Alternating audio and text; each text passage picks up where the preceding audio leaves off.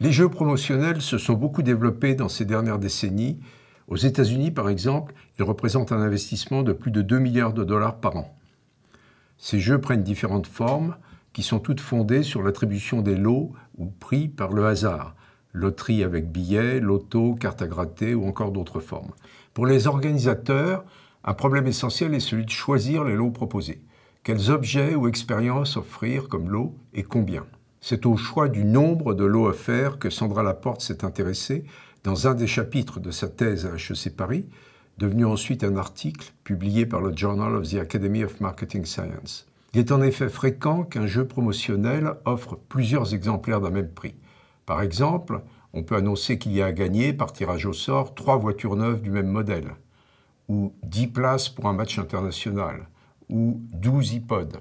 Bien sûr, augmenter le nombre de lots identiques augmente le budget du jeu promotionnel. On pourrait juger évident, a priori, qu'un nombre plus élevé de lots identiques attirera plus de participants.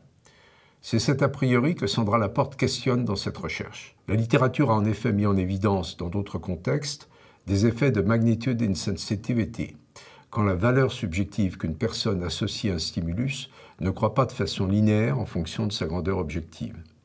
Par exemple, nous ne sommes pas prêts à donner beaucoup plus d'argent pour sauver 200 000 oiseaux que pour sauver 2000 oiseaux. Quelle est la méthode de recherche?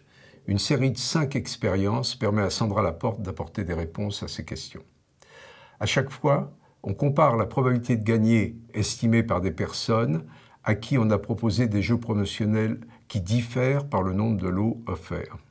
Quelles sont les principales conclusions? Quand on demande à une personne d'estimer sa probabilité de gagner un jeu promotionnel, il n'y a pratiquement pas de différence entre les probabilités estimées quand il y a à un seul lot et quand il y a à gagner 10 lots identiques au premier.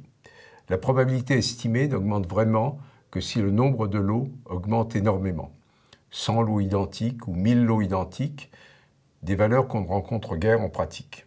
Autre conclusion, la participation régulière à des jeux promotionnels améliore les performances des répondants.